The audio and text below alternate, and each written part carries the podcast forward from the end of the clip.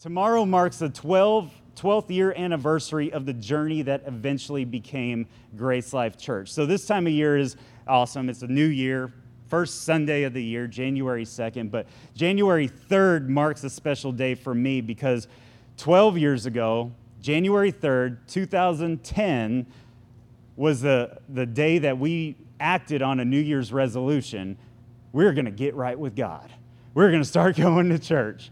And at the time, it was just a, where Laura uh, had just had, no, she was pregnant with Grace, and we wanted to get involved in, in a church so our child would grow up in church because good, moral people go to church. And, and so that, that was really the heart behind it. That was it. I wasn't trying to change my life. I wasn't trying to do anything spectacular. I just wanted my child to grow up in church. So back then, I mean, I guess iPhones and stuff were around, but the GPS and stuff wasn't quite what it is today. So I got on the old Google on Saturday evening and I typed in non denominational church near me. And all these churches popped up, and one just stuck out to me.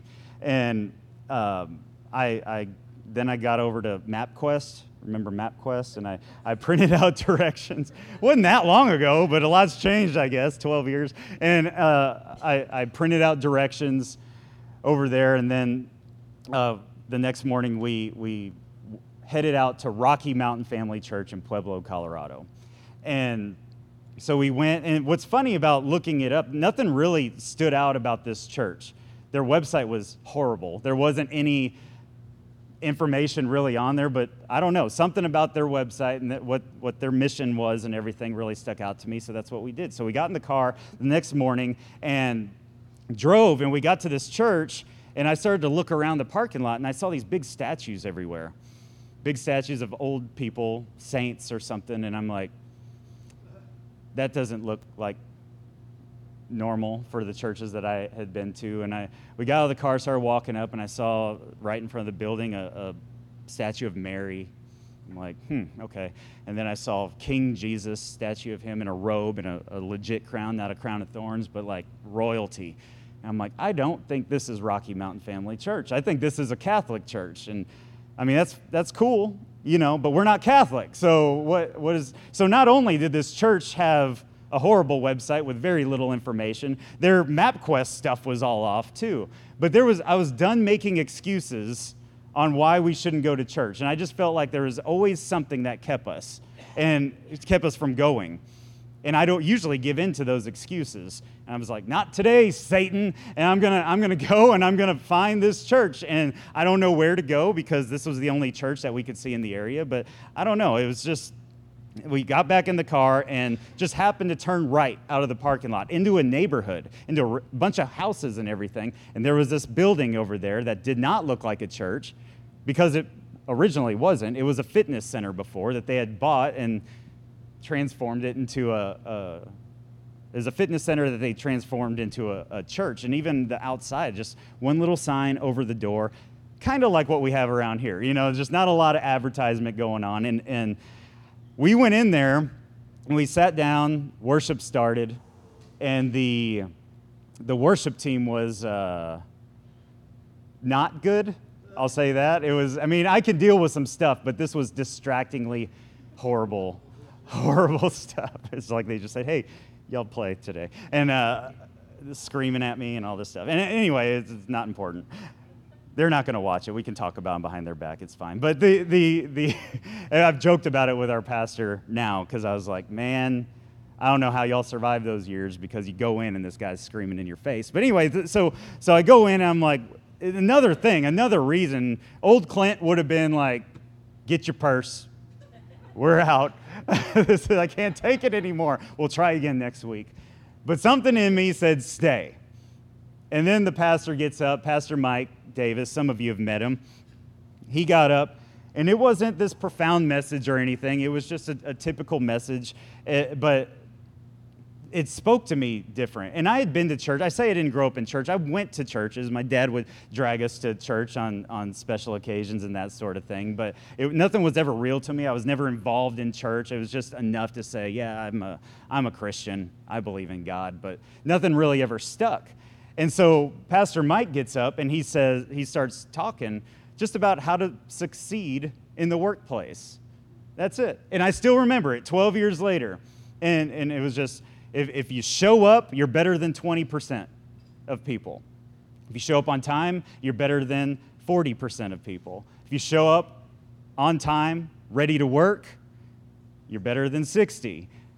And if, if you're looking, if you show up on time, ready to work, looking for opportunity, you're better than 80% of the people. And then he said, if you show up with all those things, knowing that God is with you, you're better than 100% of the people in that company. And you'll experience favor and you'll experience things because you know you're not alone. So he's talking about this, and it was just in a way that it made God look different to me. And I don't really know what I thought about God before then, but it definitely wasn't a personal relationship. It was kind of a distant thing, mystical, sparkly cloud somewhere in the universe that maybe someday, if I'm on my best behavior, will reach down and bless my life. I never once thought about God as a, a, a person, a friend, a comforter, and someone who's for me, not against me. I never thought of that, ever. So he took this the Lord took this message that was pretty basic, to be honest with you, and radically transformed my life with it. And it started this I mean, there would be no Grace Life Church without January 3rd, 2010. It started something, it sparked something on the inside of me. I went home from that service. He, he challenged us that, that month to, to read a chapter in Proverbs every day of the month. So I started to do it. I started to get in this book here and I was excited to do it every single day. Something started to change on the inside of me. And I started getting involved in that church. And I started greeting uh, initially in that church. I started mowing the grass. I started painting the church. I started doing every, every time there was a need in the church, I was there because I wanted to be involved in something that was bigger than myself. And as I did that and I was faithful in those little things, it started to increase. And I started to gain more in that church, more responsibility, more influence in that church. I started to, to find opportunities to, to speak at, different things, and it just became something. But I remember one day, it was only about, I don't know, probably six months in. Six months in. I mean, I was still just showing up and, and doing a little bit here and there, but nothing real profound. But I, I used to sit, I, I, was never like y'all hardcore, super hyper spiritual people right here in the front row. I was more like Michelle. Now, I, was, I was a second. So if Pastor Mike sat here where I sit, I was always right behind him. That's where I sat. I was a second row kind of guy. And, and I, I would sit there, he'd get up and start preaching, and something in me, I'd listen to what he was saying, and I'd think, how would I say this? How would I preach And I wasn't picking it apart, finding what I disagree with, as some do. Uh, it was, it was something where, where it was like, it, this is good. How could I add my own spin to it? How could I, I communicate this in my own way? And this desire to teach started to come up on the inside of me, which was completely out of the realm of possibilities at that time because I was an introvert. I still am. If any of you have talked to me, all of you have, most of you have, but if you talk to me one on one, you're like, you're super awkward. You're actually not what I thought you were at all. But it's just, it's who I am. I'm more comfortable up here than I am out in the foyer. But, the, it, but this, so to even think and imagine myself up here was like, there's no way. There's no way that this could happen, but it was just on the inside of me. And for a couple months, this every every time I heard him say any or teach anything, that's what would happen on the inside of me. How would I communicate this? How would I teach this? What's my own personal revelation in this area? And I never told anybody that I was feeling this way. I didn't tell Laura. I didn't tell anybody. I never even said it out loud. And so I was getting involved in these he would get together with just three or four of us guys on Monday afternoon, pastor in his office, and we would listen to a teaching and then we, we would discuss it and kind of go around talking about what impacted us. And we finished up that meeting, and he asked me to stay. Everyone else left, he asked me to stay. He just looked at me and he said, You feel called to ministry, don't you? And I, I just, I never, like I said, never told anyone. And I just said, yeah. And right, just that, yeah. It was like this weight was lifted off my shoulders in that moment. And it was like this, this prophetic word of knowledge. I don't know what you want to call it, but he just spoke something, and it caused me to put action to what was what I was feeling on the inside. And I'm not going to go down this whole story uh, right now, but but I ended up uh, going to Bible college. I ended up becoming the youth pastor of that church, and I started looking for opportunities to to exercise this gift because where I was at that time, it was just not possible. And I know I've said, told you all this story before, but there, there's times where, because I started to get to know our pastor, he would mention me in his, his sermons. And I was right there, second row, and he wouldn't say, Clint, get up here and, and share something. He would just say, Yeah, I was talking to Clint the other day, and, you know, whatever. And I would just start sweating. I would start shaking. I'm like, oh, and, and, I could, you know, you hear that heart, your pulse in your ears, and I'm like, oh boy. And it's just him mentioning my name. He can't even say my name in a message, and now I got this desire to get up and actually speak in front of people. It just made no sense. So I started, I knew that God was calling me to something that was out of the realm of possibility at that time. So what was I going to do about it? I started to look for opportunities. And so I became a youth pastor. I remember that first Wednesday night, we would have church on Wednesday, and the youth would be, we had a, down in the basement of the church, we would have youth group. It was six kids, all leadership. I mean, the church was about our size. It was a small church, and, and all the kids were homeschooled preacher kids or, you know, just people. They didn't have friends. They were just there. Nothing wrong with homeschool. We've homeschooled in the past. I'm just saying that they didn't have like the ability to to start inviting all their friends from school to the youth group and that sort of thing. But anyway, I go down there and I, I don't even know what I preached about. It was one of those messages I probably would love to have back, but teenagers don't listen anyway, so it doesn't matter.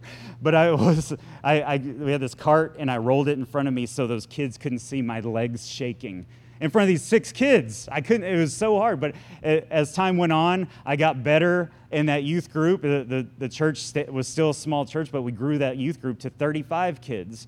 And, and God started to do things. I mean, 35 teenagers in an 80 member church was it's a pretty big youth group if you think about it and and so god was doing something and i started looking for opportunities in our men's meeting Pastor Mike would start asking me to speak there, and I was terrified, but I knew I was called to something more, and I needed to exercise this gift. And then we, we would serve at, at homeless shelters. And a lot of the homeless shelters, if, you, if they want to eat, they need to sit through a message. And I know that they're not listening, they're just wanting to, to eat something, but, but I would get up and I, I would share at these homeless shelters. And I got opportunities to speak at other small churches in the area. And, and it, it just, and I started to improve and improve and get more comfortable, and, and things started to take place. And I'm, I'm sharing that story because each one of you, each one of us has been called to something. Each one of you has a gift. Each one of you has a gift that will benefit you. And even more importantly, you have a gift that will benefit the world but it's not going to happen automatically. And I think that's where we lose it a lot of times. We know that we're made on purpose for a purpose. We know that we're ordinary people called to live extraordinary lives through a guilt free, unreligious relationship with God. And something starts to take place on the inside of us. But then there's that now what? What are you going to do with it? Because God's given you everything you need for life and godliness. He's already blessed you with every spiritual blessing in Christ Jesus. You have the power of God that raised Christ from the dead. You have it. You're not trying to attain it, you're in possess- possession of all those things right now. But if you don't put your hand to something, you're not going to experience the fullness of it. And, the, and then life is going to be less fulfilling, and things aren't. I'm not saying things won't work out. You're blessed whether you pursue it or you don't but you're not going to experience the fullness of that blessing. You're not going to experience the fullness of the kingdom, heaven on earth. We have to act on what we know to be true here, even if it's outside the realm of possibilities. I've had to do it. It's been 12 years, and we're still working on it. We're still. I watch these messages every week. I'm like, boy, you gotta got some work to do. I went through some old messages just the other day from from two, three years ago, I'm like, man, thank you all so much for sticking around. And I'll probably be saying that two or three years from now. But God has placed a dream within you.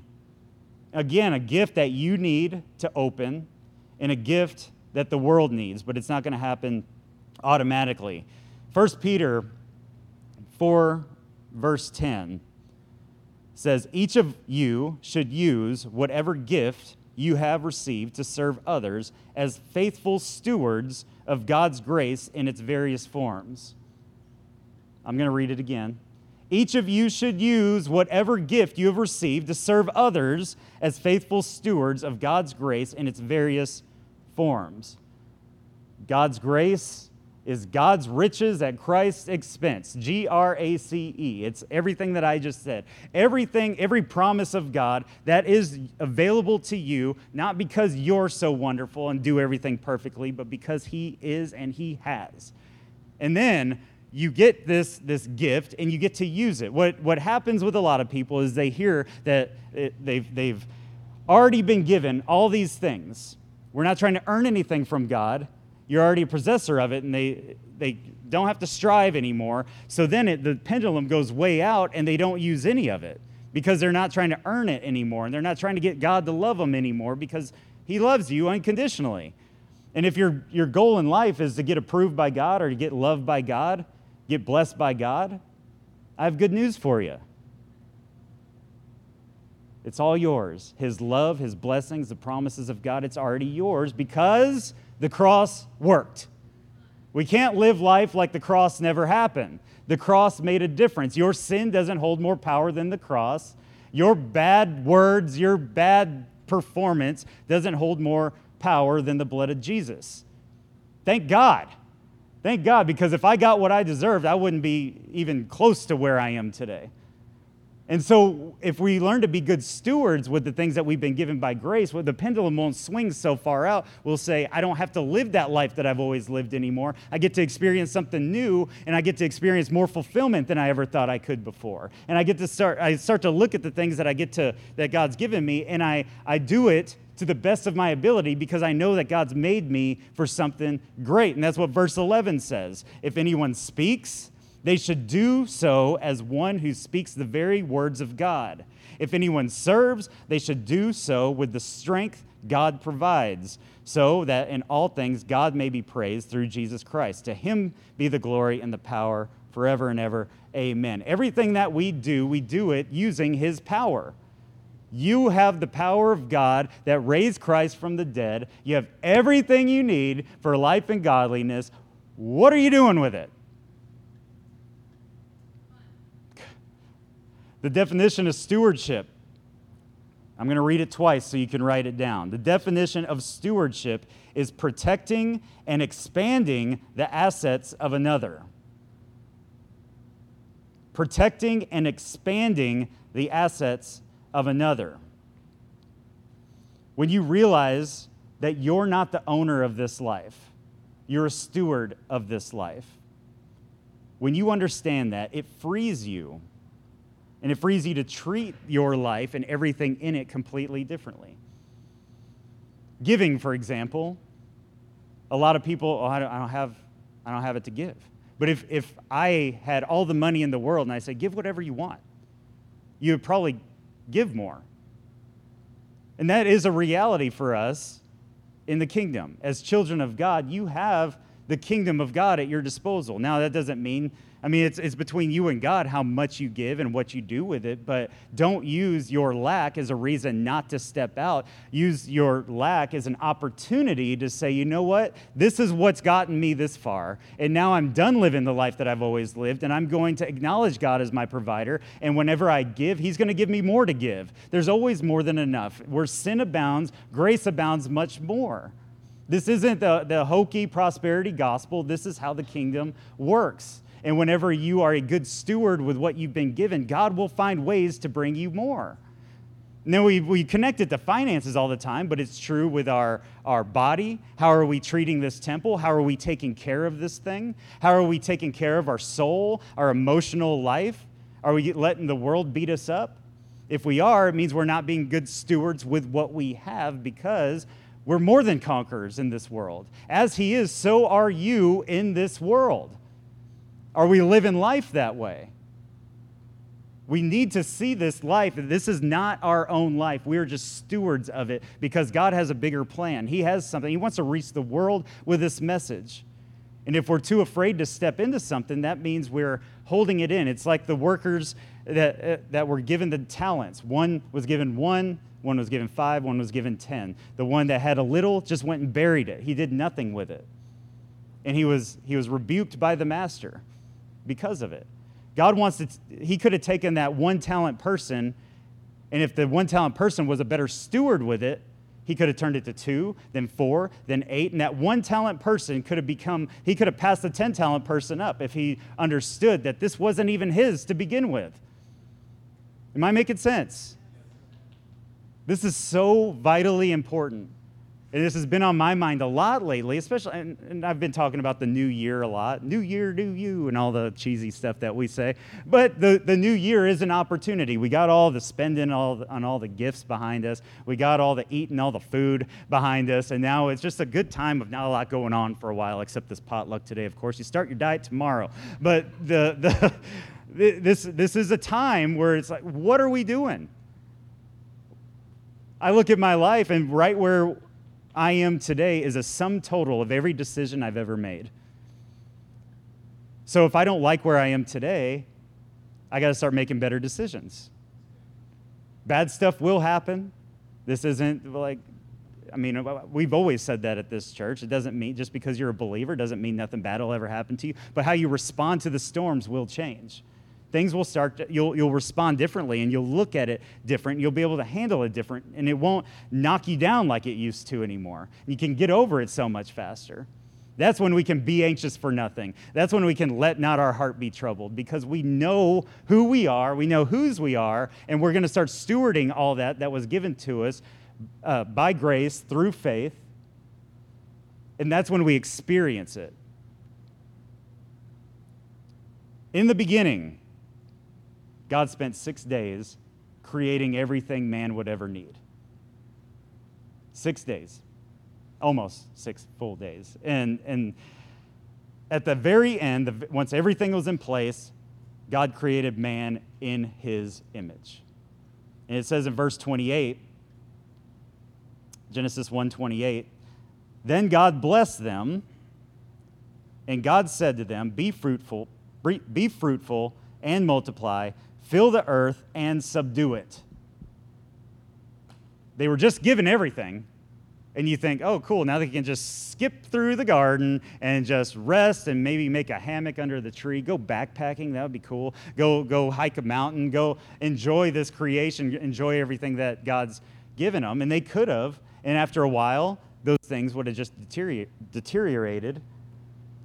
They were given instruction they're given instruction to be fruitful and multiply, fill the earth, and subdue it. In other words, steward what they had been given.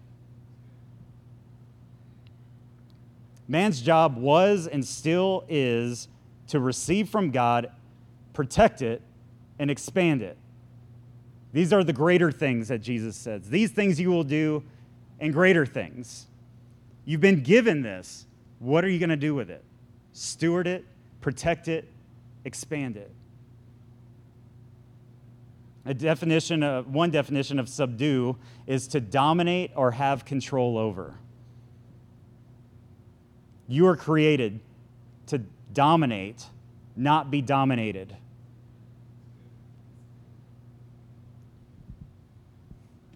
You're created to dominate, not be dominated. Life will throw things at you. In the world, you will have tribulation. But be of good cheer. Be of good cheer, no matter what. Because life kind of stinks sometimes. And some of it is our own fault, and some of it isn't. Sometimes other people make poor choices that affect us. But even in that, you can still be of good cheer because Jesus has overcome the world. The Amplified of John 16 33 says that I've deprived it of power to harm you.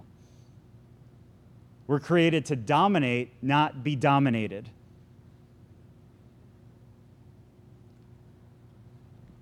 Psalm 8 I love this passage. A friend of mine, Arthur Meintjes, some of y'all know who that is. He's an instructor at Charis Bible College. He wrote a book called Who is Man? I really encourage you to buy it if you haven't already. I'm, we're trying to get him down here in the spring. We'll see. Uh, but he has a, there's a course at Charis that call, is called Who is Man, and, and the book is really good as well. But it's starting it, it's about Psalm 8, starting in verse 3, it says, When I consider your heavens, the work of your fingers, the moon and the stars which you have ordained, what is man that you are mindful of him? And the Son of Man which you that you visit him. You have made him a little lower than the angels. I'm going to stop real quick right here because I used to think, because of this verse, that there's this hierarchy of uh, there's God and there's angels and then there's me. And so, and some people even pray to angels or send your angels or angels do this. And, and but, but the Hebrew here isn't talking about, it's, it's actually a poor translation of it. It's for you have made him a little lower than the Hebrew word is Elohim, God. I don't know why it's translated angels, but it's actually, you have made him a little lower than God. You're not God, but you're made in the image of God. A little, just a little lower than God Himself. You're not the owner, you're the steward. That's powerful. Just a little lower than God. You are powerful. Do you know how powerful you are? And if you think about your life, and not just, not just money, not just stuff, not just items, but areas of, of your life. Is, does that reflect that? I am just a little lower than God. God Himself, made in the image of God. I am a creator. God is a creator. I am a creator. And He's given me the power to live heaven on earth. So, what areas of my life are reflective of that? Or not? If none of it is, great. You have some work to do, and that's exciting. It's not, it's not a beat you up message. This is, this is something that should motivate you to say, you know what? I am powerful. I do have the power that raised Christ from the dead on the inside of me. I am blessed with every spiritual blessing in heaven. I am accepted in the beloved. I am healed. I am successful and prosperous. These are all things that God says about me, and not only does He say it, He's already placed it on the inside of me. Right in my spirit, I'm a possessor of the kingdom of God. We don't have to go there because I've said it a lot, but Luke 17 20 says the kingdom isn't something to look forward to, it's something that you are in possession of. The kingdom of God is within you. We should be living our life that way and always be reminding ourselves of that. Why am I putting up with this? Last week, and we talked about it on Wednesday too, but it was, it was a good example. We were talking about faith and how we put our faith in certain things and we don't even give it much thought. Like these chairs. You just sat in these chairs this morning. You didn't hope that the legs would withstand your weight, hopefully. You, you were, it was, it was just something you did. You had complete faith that these chairs were going to hold up because cha- that's just what chairs do. But if the chair didn't and it went against what you were expecting, you would have been mad, you would have been embarrassed, and you probably get out of here. And now, if we had that same mentality with our faith pertaining to any of this stuff, when think that we should just be an expectation of healing of, of abundance in every area peace joy and whenever it's not lining up the way that it, it's created to it should embarrass us it should frustrate us and we should get out of that situation as quickly as possible we shouldn't just expect things to dominate us we should dominate. We're created to dominate. We're created to steward these things, protect it, and expand it. But too many times we're more surprised when a healing happens. And it's like, woo, we celebrate. And don't, don't misunderstand. We should celebrate when those things happen, but it shouldn't be shocking to us. This should be, oh, yeah, why wouldn't it? Why wouldn't it happen? I'm in confident expectation that when I lay hands on the sick, they will recover. They shall recover. Why? Because I am stewarding what I've been given. I have the power of God that raised Christ from the dead on, on the inside of me. So why wouldn't this happen? Why wouldn't I experience heaven on earth? And if I'm not It should frustrate me. But the good news is you're not alone.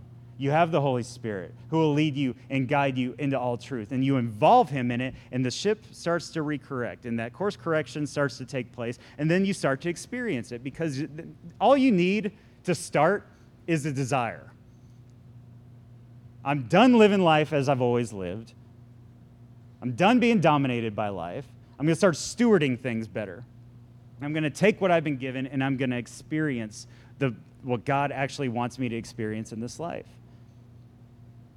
And, when it, it, and then things start to work out. I mean, we were poor stewards with our finances.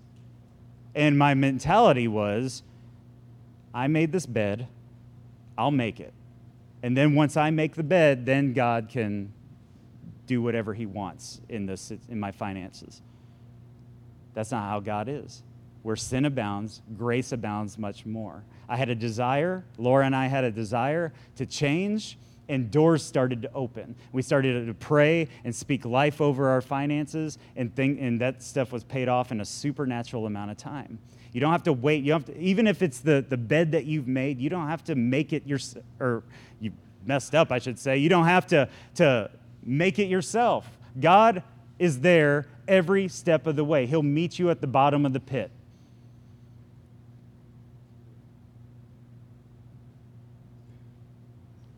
It's not your power, it's His power. But are you stewarding it? This is the now what message. There, we love the grace message because it's all free. Everything's given. Yay! That's awesome. But now what? Do you want 2022 to look better than 2021? Let's learn to be good stewards. Let's protect, expand, and dominate.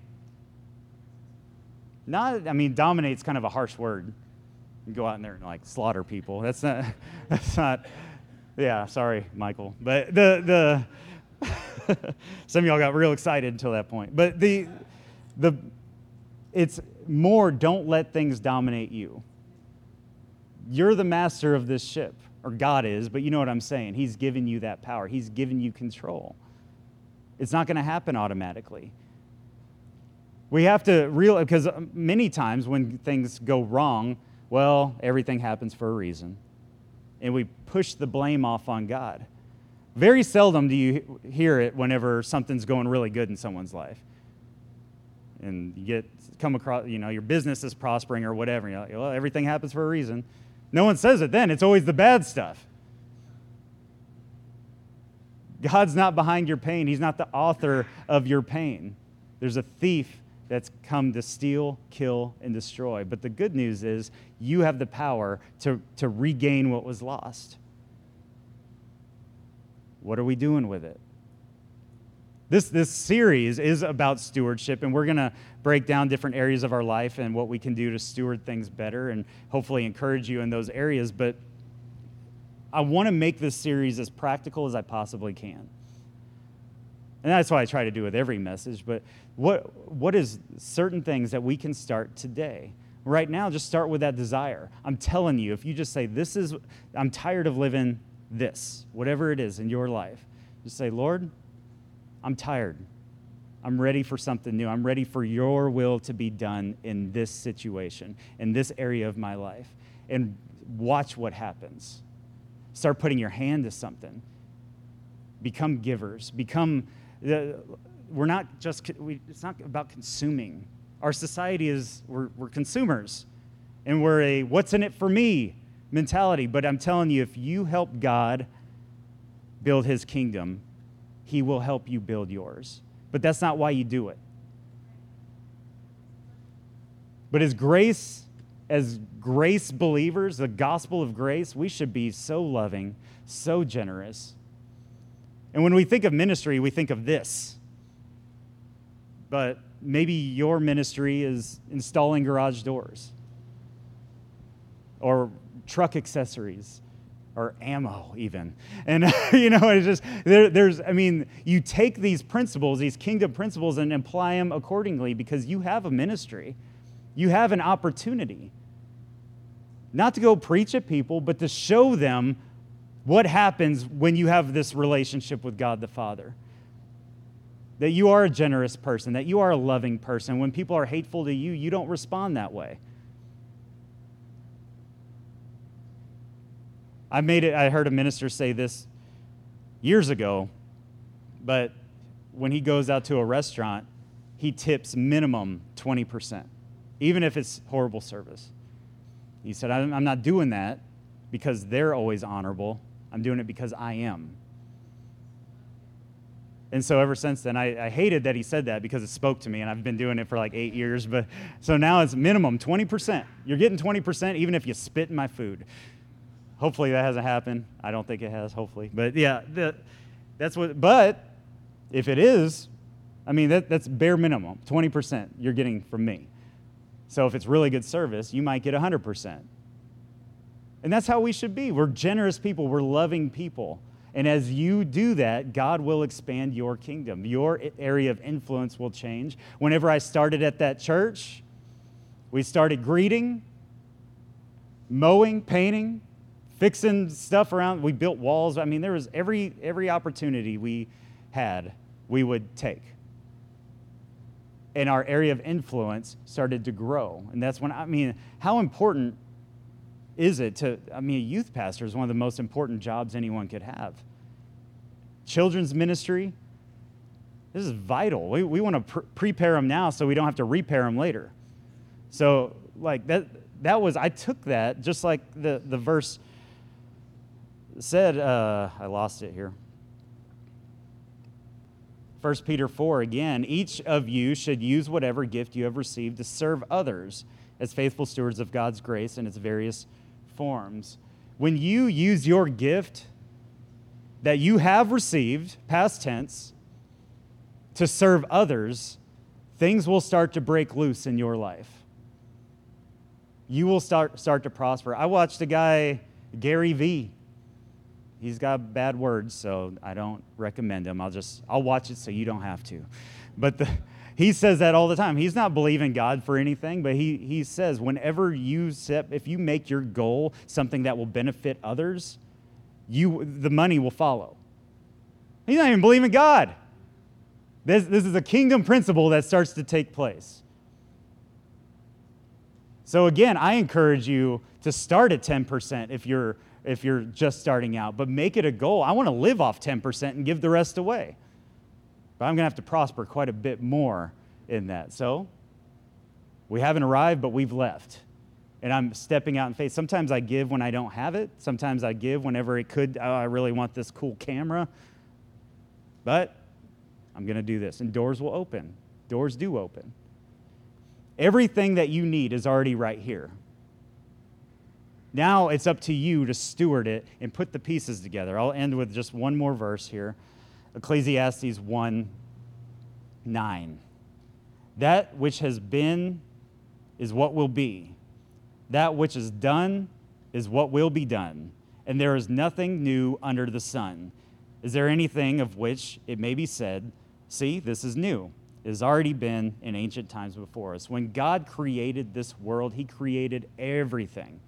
This podium was created when he spoke those items into existence. He just needed somebody to put the pieces together. This projector was already here when God spoke this world into existence, and he just needed someone to put the pieces together. This iPad, everything that we see was here the moment God spoke everything into existence. He just needed the right people to get their thinking in line with what He wanted to do so it could be created. And the same is true with the life that He's called you to do. It's all here. He just needs you to get in line in your belief system, in your thinking, in your stewardship, and start putting the pieces together, and it will become something. And it will become something great. It'll be, become something great for you, and it will become something great for the world. But you have to believe it, you have to understand it, and you have to start acting on it and steward it.